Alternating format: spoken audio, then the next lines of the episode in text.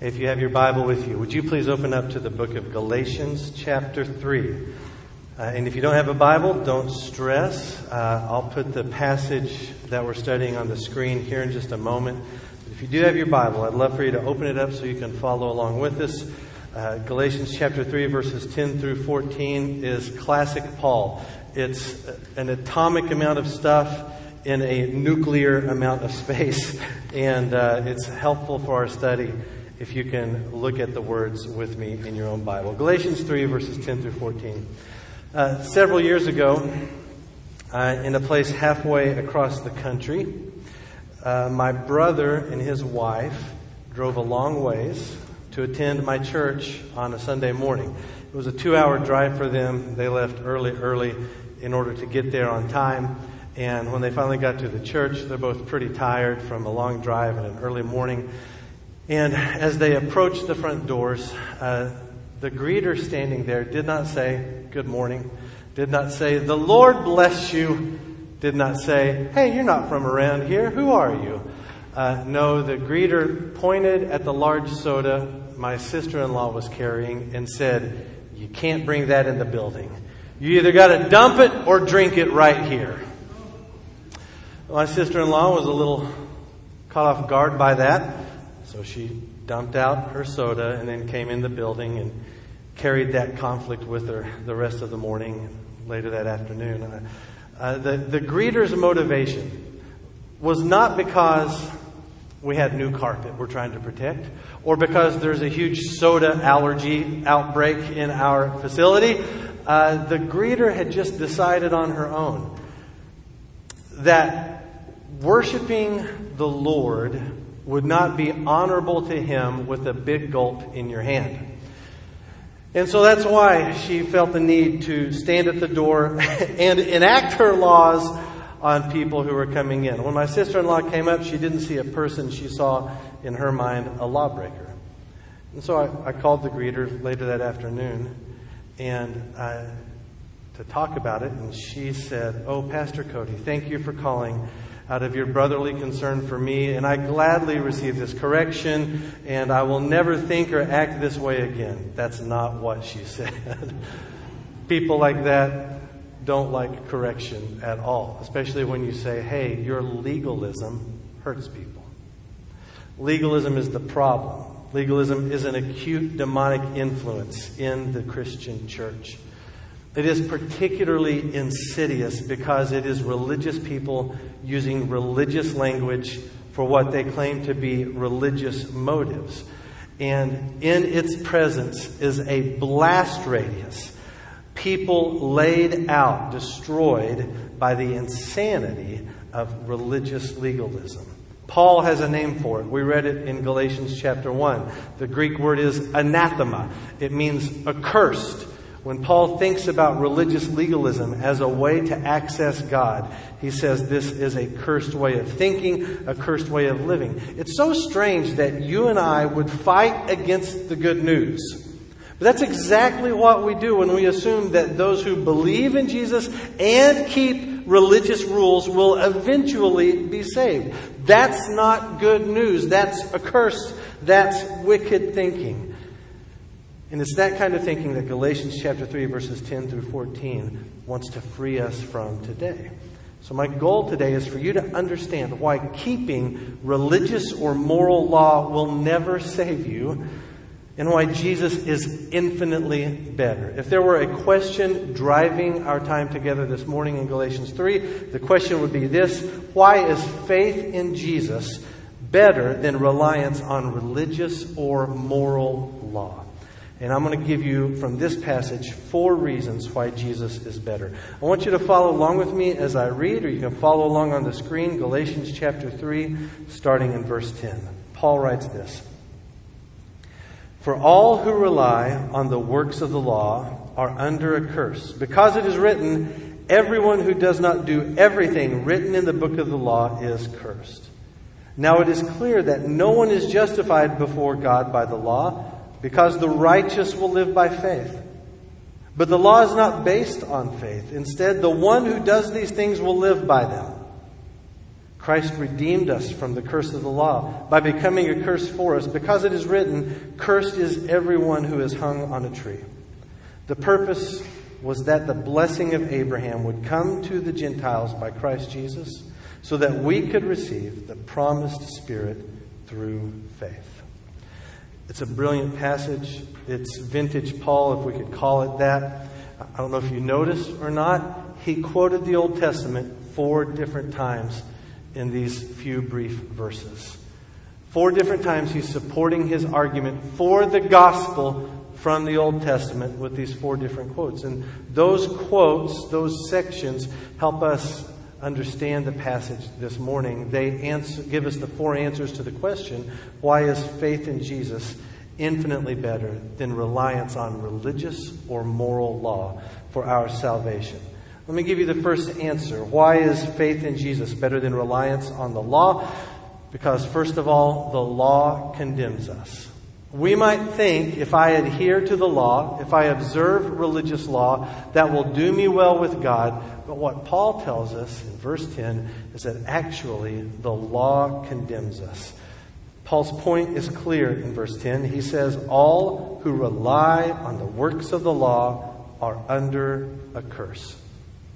What does it mean to rely on the works of the law? Uh, well, when Paul is speaking of the law here in Galatians, he's referencing specifically the Mosaic law, the Torah.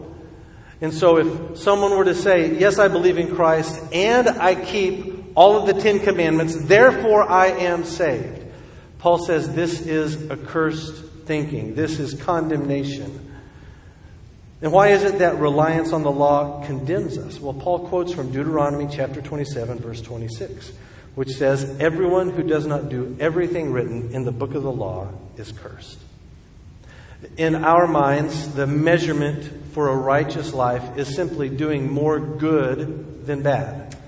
Just as long as we can get the scales to tip in our favor, uh, we assume that we're going to be okay with God. But the biblical standard is not 51% good to 49% bad. The biblical standard for righteousness, for a right standing before God, is 100% perfection. That's the standard. Now, look, are, you a good person? I'm confident you're a good person. Are you better than a bad person? I'm confident we could look around and find someone worse than you, someone that you're better than. Are you a perfect person? Not by a long shot. And this is where our imperfection puts us at an infinite distance apart from God.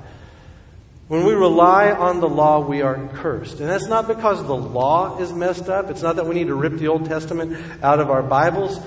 The reason the law curses us is because we are messed up. Now, when Paul speaks of curse, I think it's right for us in this instance to think of the curse of legalism in two different ways. First of all, that curse is an everlasting curse. It is God's judgment against our sin. It is a judgment that is final once and for all for eternity. And in that sense, that curse is future tense. It's a curse that awaits all those who would rely on the law for their salvation before God. I think there's a second way we can make sense of this curse also. It's safe to say that the curse is also present tense. Anytime religious people have relied on the law rather than trusted in Jesus Christ, the results have been disastrous in the immediate. It's not a curse that merely awaits, it's a curse that is perpetrated in the day to day of our lives. There's a great example for us in the New Testament a Jewish group called the Pharisees. They practiced an improper reliance on the law and rejected the gospel of Jesus Christ. Now, the Pharisees were incredibly devout people.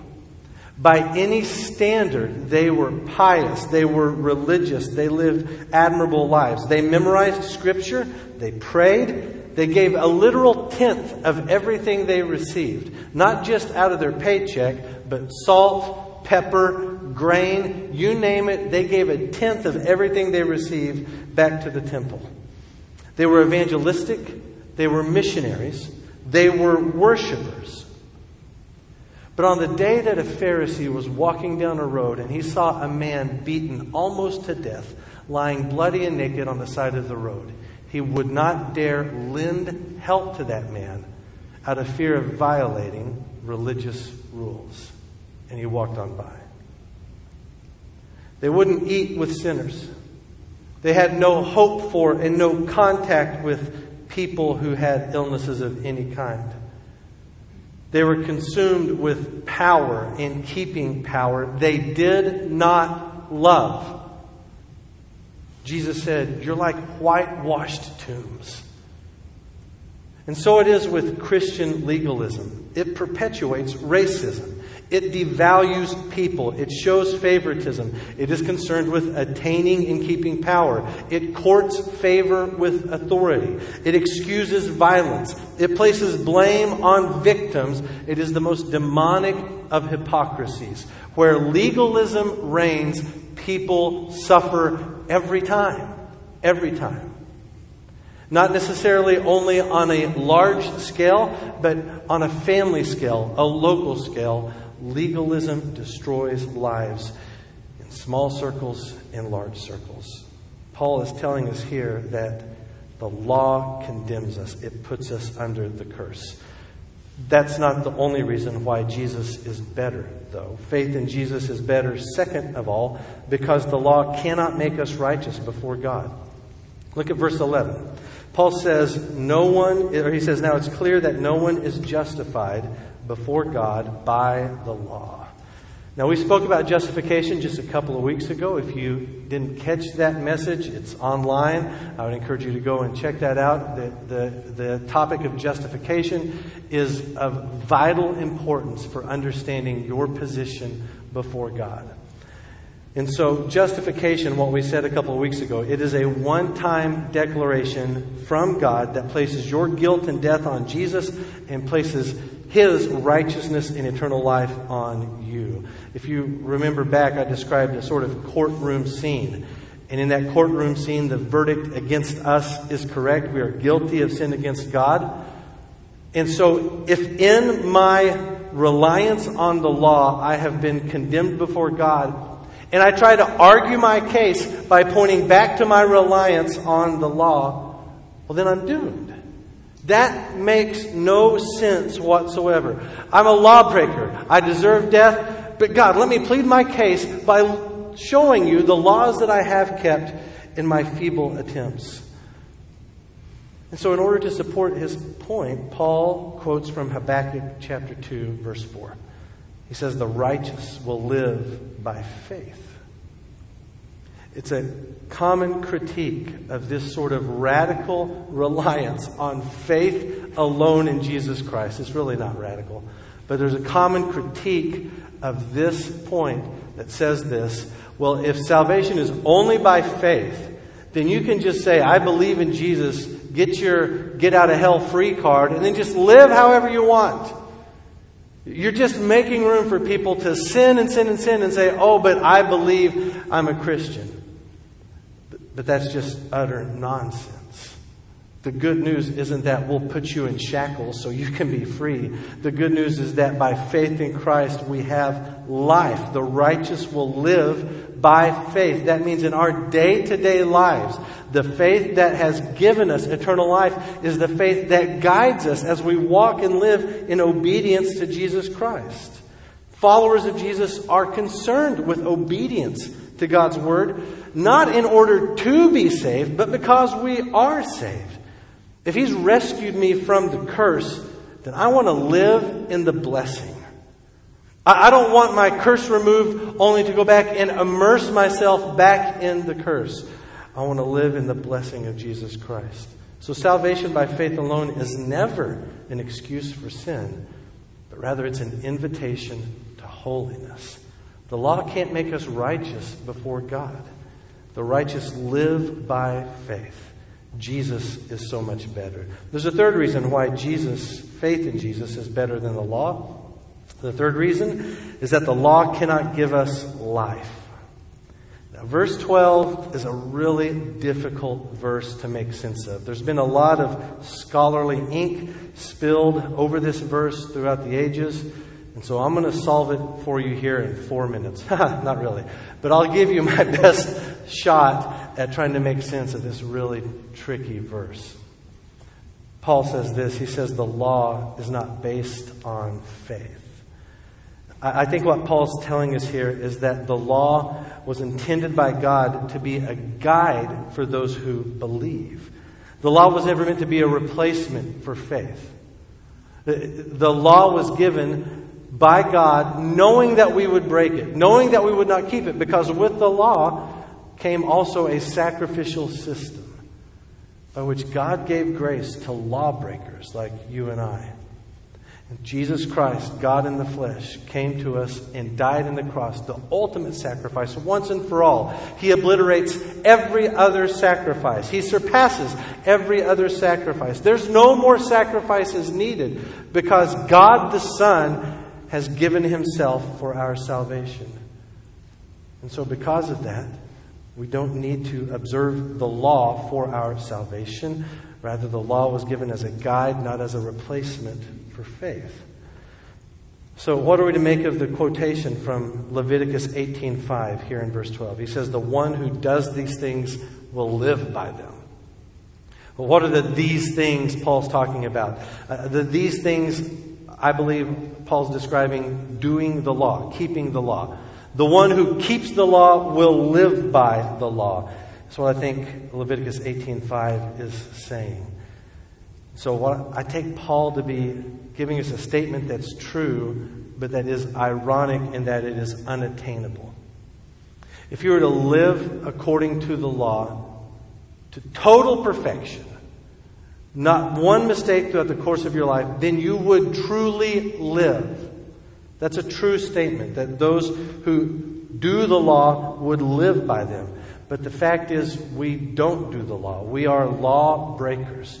And so it's, it's an achievement that's impossible for us to attain. We cannot get there. And if you were to contrast that line back with verse 11, verse 11, he said, The righteous live by faith. Those who do the law will live by the law. Well, those who live, do the law, there's no one who does that. Uh, it's another way of Paul saying to us that all have sinned and fallen short of the glory of God. There are none who are righteous, no, not one.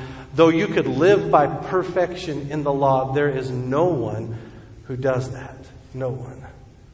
The law cannot give us life. You cannot live that way. I saw a headline uh, a while back that I had to click on. It said, Woman lives without food. And I thought, that's, that sounds horrible. What is that all about? The article was about this woman who practices this sort of Eastern mysticism.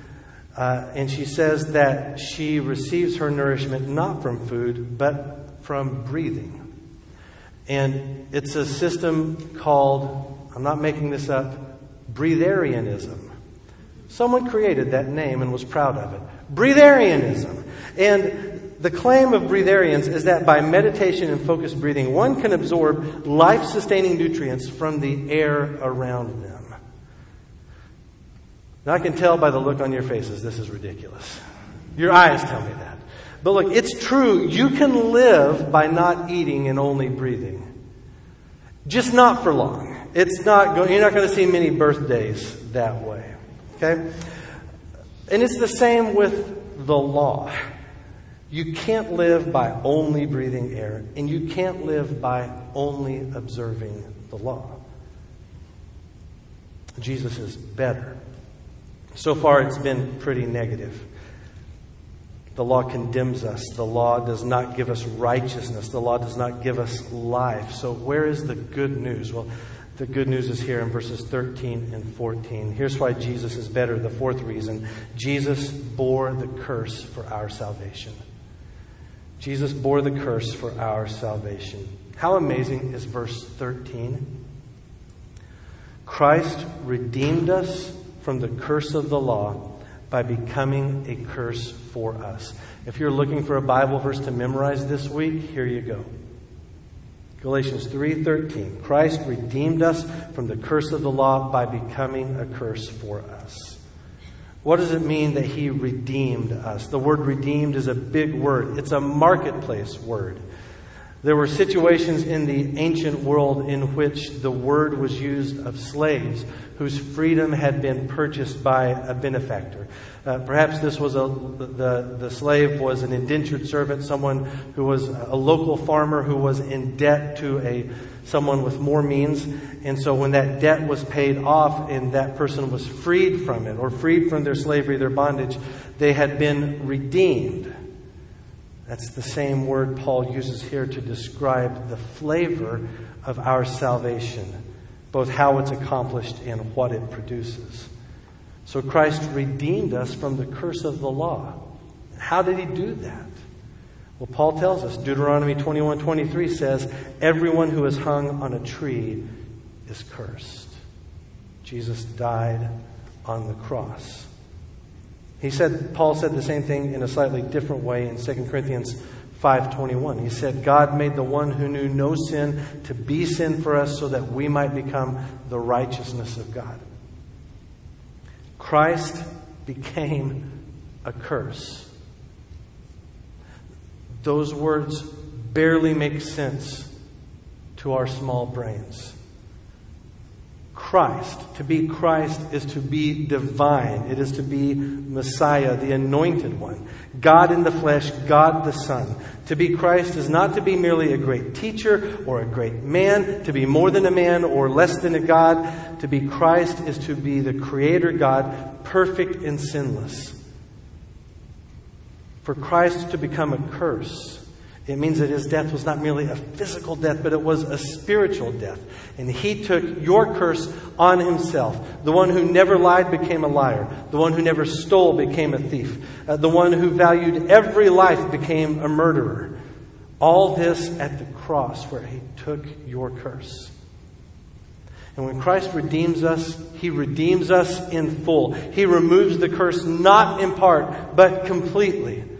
The curse of sin, the punishment that we deserve, is gone in total. And so then the question for the Christian becomes this If Christ has removed the curse from me, why do I still choose to walk in cursed ways?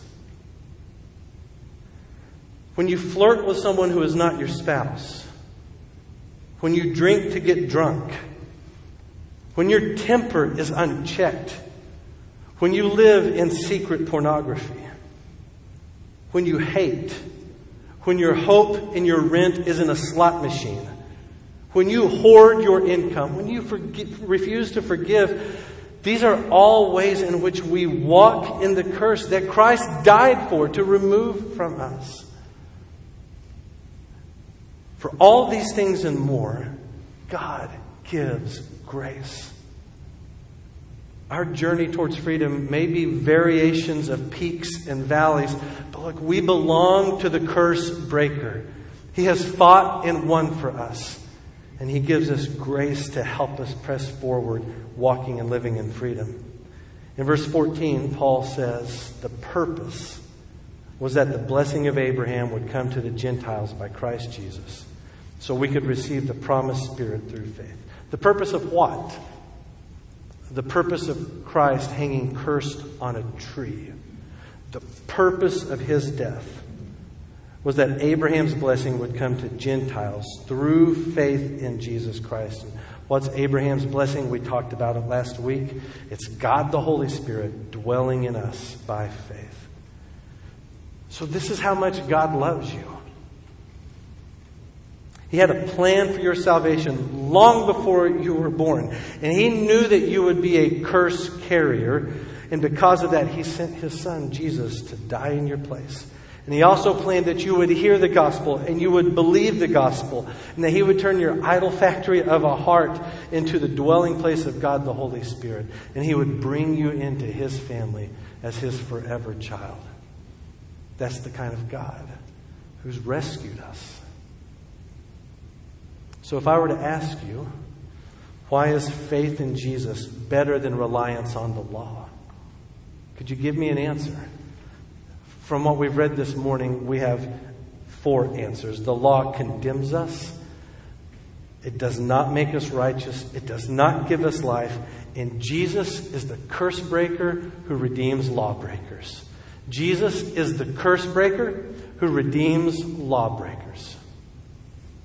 A while back, I read this selection from a book, and I want to share it with you. It's about a Scottish pastor named Aeneas Sage. He was ordained pastor in Loch Carron, Highlands, in the 1720s.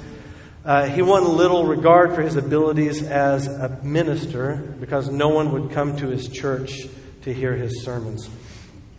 Uh, he was a strong man. He participated in Scottish games and he was a champion of those. And Pastor Sage saw that the chief man in Loch Carron was a man named Big Rory. And Big Rory was their champion in the Highland Games. So the only way for Pastor Sage to gain the respect of the district was to take on Big Rory. So Pastor Sage challenged Big Rory in putting the stone, tossing the caber, and in wrestling and Pastor Sage won an easy victory. His fame was established at once. But still, the people would not come to his church. Only Big Rory came to his church. So Pastor Sage ordained Big Rory as an elder. And then, when people gathered on Sunday mornings for their games, Pastor Sage and Big Rory would join them and carry them, two each, into the church, locking the church while they were away so the people could not escape. At the opening of the service, Big Rory would stand at the door with a club, and so the service would be conducted in a full church. It is said that, quote, Pastor Sage made the people very orthodox. When Pastor Sage and Big Rory appear, there is an inevitability to the situation. And so it is when the curse breaker comes to redeem you. Who or what can possibly stand in his way? Are you ready to be freed from the curse? If you'll turn from your sin and trust in Jesus Christ today, you will be set free once and for all. Don't leave this building without knowing where your eternity lies. Don't leave this building without embracing new life through faith in Jesus Christ.